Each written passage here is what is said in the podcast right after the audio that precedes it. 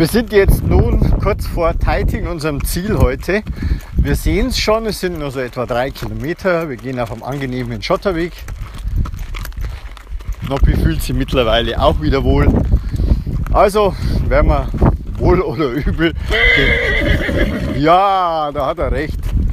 Wohl oder übel die Teiting heute ankommen und die Noppi eine Nacht dort lassen. Mal schauen, ob er sich wohlfühlt.